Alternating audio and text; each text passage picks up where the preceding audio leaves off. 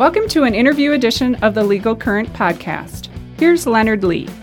One of the hottest topics in technologies these days is NFTs, non fungible tokens. Forget cryptocurrency and metaverse, that is so last year. But what is an NFT and what are the, some of the legal implications if a business or other organization is seeking to set up their own NFT marketplace? Joining us today is Louis Lehot, business and technology partner with Foley and Lardner LLP in Silicon Valley. Louis, thanks so much for joining us today. Thanks for having me, Leonard. And what we're seeing is that as uh, new businesses uh, look to monetize their products, uh, they're looking at non fungible tokens as a new revenue stream uh, for that business and a new way to expand in the market. And if you're going to have an NFT, you're going to need a, an NFT marketplace, uh, whether you host it yourself or you contract with a third party and we at Foley and Lardner have built an NFT task force uh, of multidisciplinary lawyers uh, who can help businesses really think through how to do this from A to Z, from what I call garage to global. And Leonard, th- that starts with who owns the uh, non-fungible token and who has the right to monetize it. And so if it's a if it's a piece of music, if it's a if it's a video recording of an NBA a basketball game, if it's a, a painting, the rights to the intellectual property behind that non fungible token are, are the first thing that need to be secured. And uh, I thought that was a good place to start our conversation, Leonard. And thank you so much for having me on your show.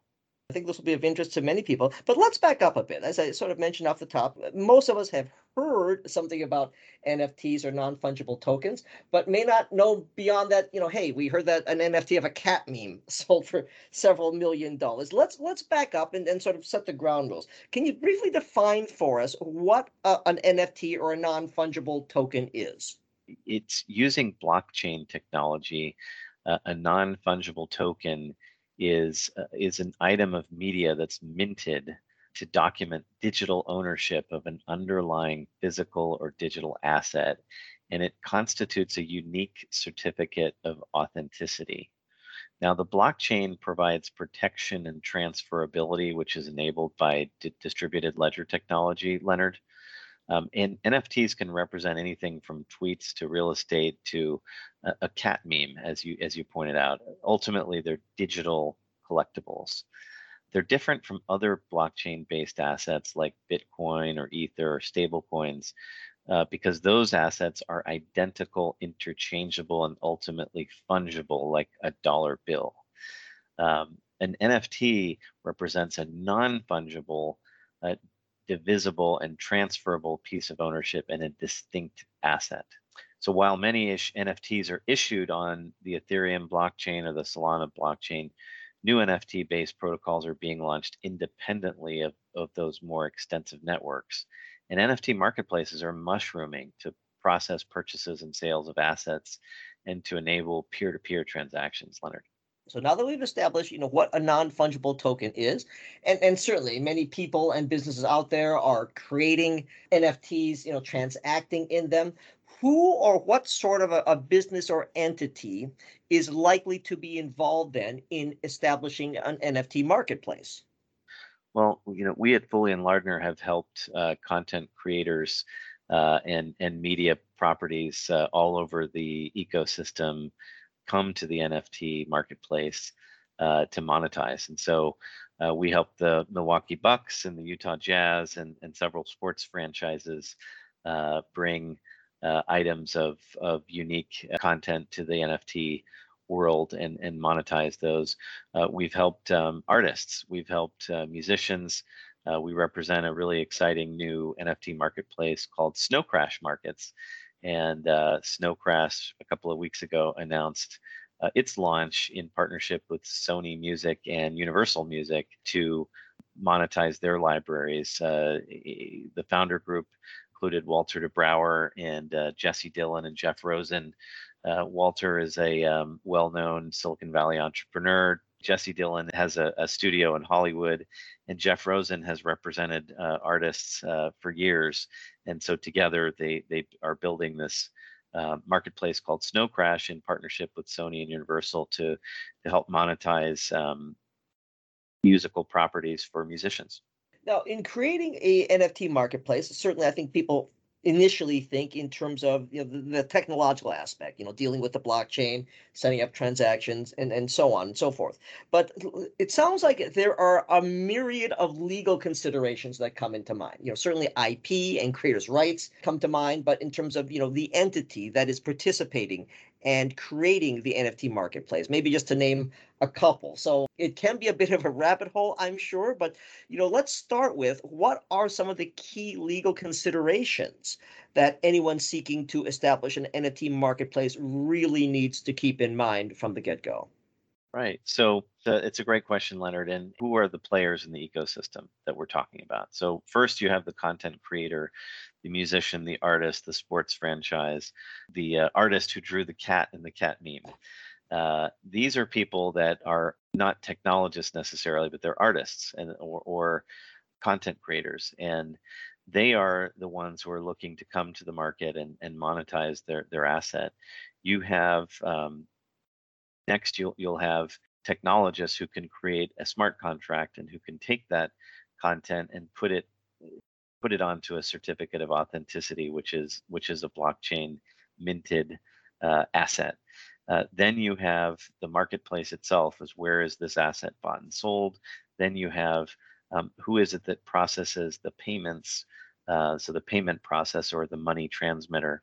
You, you then have um, the, the wallet provider, where, where does this asset live? Um, where, where do you hold it? Where do you custody it? Um, you have exchanges uh, for the for the uh, payment uh, form of payment and, and where that lives. So those are the people in the ecosystem. If you're going to be launching an NFT marketplace, you're really bringing all of these pieces together in a new company. Uh, it's probably a, a, Delaware C corporation that is um, securing the, the the rights to uh, to mint the the the coin, and then who is going to take the the proceeds from the sale of NFTs and and revert them to the intellectual property owners and then the, the owners of the marketplace and, and then distribute payments accordingly. Now, if you want to distribute payments, Leonard, you need to be what's called a money transmitter in the United States. That might require a federal registration as well as registration in any state or municipality that requires registration. And yes, that's all 50 states. It's the city of New York and lots of other uh, municipalities. Um, that process can take anywhere from six months to a year, and it, it can involve a pretty heavy um, legal work stream. And so many NFT marketplaces decide that they're not up for that, and they would rather contract with a money transmitter that already has their license. And so uh, that that person would then be taking a cut uh, of the proceeds of a primary sale and a secondary sale. So you, you've got to have a an agreement with whoever that mon- money transmitter is. You, you then, if you're going to be in the in the NFT marketplace, you have to decide what is the form of payment. Is it going to be fiat currency, dollars, uh, or is it going to be uh, some form of digital currency, Bitcoin, Ether, Solana, uh, what have you? And um, there, you'll you'll have to partner with um, where whoever is the exchange uh, that lists those those um, forms of payment. So is it is it Coinbase? Is it FTX? Is it is it Binance? Um, uh, and then and then there is you know where do you actually go on the internet to to mint that coin? Is it going to be OpenSea, uh, which is a is a leading um, NFT uh, marketplace? Um, so that, that gives you a, a, sense of who the players are, Leonard, um, in informing um, your your uh, your entity and getting it off the ground. Of all those factors that you just mentioned, Louis, are there any that are particularly paramount and are critical you have to get right from the beginning? Or, or conversely, are there any of those factors that you mentioned that you see most frequently neglected when people are setting up an NFT marketplace? Yeah, that's a great question. What I see um, neglected uh, often in the Web3 universe is compliance with um, financial regulations like FinCEN's rules on registering as a money transmitter. Uh, but that's really way down the line when you've already uh, secured the rights to the intellectual property. So I think the first thing you need to do is form your entity um, with your your the various members of the team that are going to come and join a new company and and form that entity. It's if you're going to be raising third party capital, it's probably a Delaware C corporation. Um, if you're going to be um, minting your own uh, token, a fungible uh, asset to be the money for your NFT marketplace, you you might do that offshore uh, for various reasons we can get into. But but I think the first challenge after the company formation, which I've already gone over, is securing the rights to the intellectual property. And so um, when you think about a piece of art, Leonard, or a piece of unique content, uh, whether it's music, it's a digital painting, or it, it's a reproduction of some video, think about um, you know, if, if you're reproducing a, a, clip of, of NBA basketball, you know, a famous uh, basketball player doing a slam dunk and wanting to uh, mint an NFT uh, of that of that moment in time, you know, you got to think of there's the National Basketball Association, there are the television rights that were sold by the NBA, there's the the team, and so each of those players has the right uh, to some revenue stream, and there's some contract that exists that define what this what those rights are, and whether or not somebody in that chain has the right to further monetize the video by minting it as an NFT, Leonard. And, and so, um, really understanding what those who, who the stakeholders are and, making sure that you've complied with all of their various rights is is the first thing. Now, you mentioned regulatory, and certainly in terms of the, the financial regulatory aspects, since it is transactional. But are there uh, particular regulatory considerations? And at the same time, you know, is this somewhat analogous to you know crypto? And I understand, yeah, crypto's a currency; it's a financial instrument, so that that's you know in that sense completely different. But the reason I raise crypto is is it similar to the extent that we're likely to see a some sort of regulatory framework emerging around NFTs, or for that matter, around blockchain, which certainly could impact, um, you know, how NFTs develop. Great, great question, and, and um, I think where you're going is, uh, is this a, a security? And there's been great debate over the last, I'd say, six years since we saw the first craze of initial coin offerings in 2016, 2017 of businesses that were selling instruments that for cash with which they took the cash and they built a network. And that um, failed uh, a Supreme Court test as to whether an instrument was a security insofar as it became an investment contract where people are coming together to build an enterprise with which they will share profits. And so after the initial craze of initial coin offerings of 2017, 18, uh, there was a bit of a clampdown by the Securities and Exchange Commission in Washington, which is the regulator of the securities industry, uh, that these were unregistered securities that were not being sold in compliance with uh, existing regulations. And so um, NFTs are are designed to be not securities by definition because they are not fungible assets. They are unique, and as long as uh, you consult with good counsel you and follow the rules of the road, uh, you should be able to uh, build an NFT marketplace without registration with the SEC. So, what are the kind of the hot buttons, Leonard, that that can get you in trouble when you're building an NFT marketplace? And that is if you take the proceeds from the NFT and you build out your network. Um, so that's that's one area where you can get into trouble.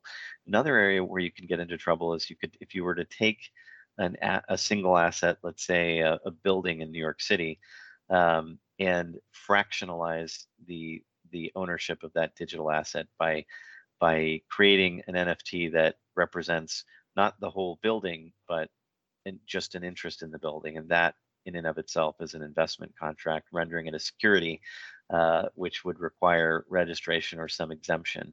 So non-fungible tokens, again, it, it, as long as you haven't fractionalized it and you haven't taken the proceeds to go build a, a network, um, should be an instrument that that need not be sold in compliance with the securities laws because it is not a security. Um, that that really is is the area that we're all um, watching, Leonard, to make sure that we understand uh, what that is. But at the end of the day, when you stir all of this together that we've been discussing here, what really lies ahead, do you think, for NFTs and, and what should people be on the watch for? There are a whole lot of industries that can really benefit from the development of NFTs and, and, that can be disrupted. There can be amazing economies of scale created. And I'm just going to give you one example. Um, and, and, that I'm going to talk about my client Propy, uh, which is trying to uh, create an NFT marketplace for real estate. At Propy, they have already sold two pieces of property using an NFT, and, and the way we we did that is and, and imagine all of the the stakeholders in a real estate transaction for a piece of let's call it a house. You know you've got a real estate agent for the buyer and for the seller. You've got a, a title agent. You've got a mortgage uh, a broker. Uh, you have the the uh, recording at the at the county uh, and maybe at the state, and obviously the buyer and the seller. You've got a lot of players in that transaction, and, and a lot of people that are taking a commission in uh, in this process, which takes um, you know months and months. And imagine if you could put that piece of property in an LLC, and you could create a smart contract uh, that gives uh, the holder of the smart contract control of the LLC, and then you could put that LLC and, and trade it on an exchange, um, you've really just disrupted uh, the real estate industry. And so that's um, one of the the businesses uh, and uh, and business models that my my friends at Propy are are looking to uh, disrupt. And and that's just one example of what's coming down the road and one of the many use cases uh, for an NFT. Disruption is a good word to describe that. NFTs, non fungible tokens, I guarantee we'll all be hearing more about them in the months and years ahead. Louis Lehot, business and technology partner with Foley and Lardner LLP, thanks for a fascinating discussion today. Leonard, I really appreciate your time. Thanks a lot.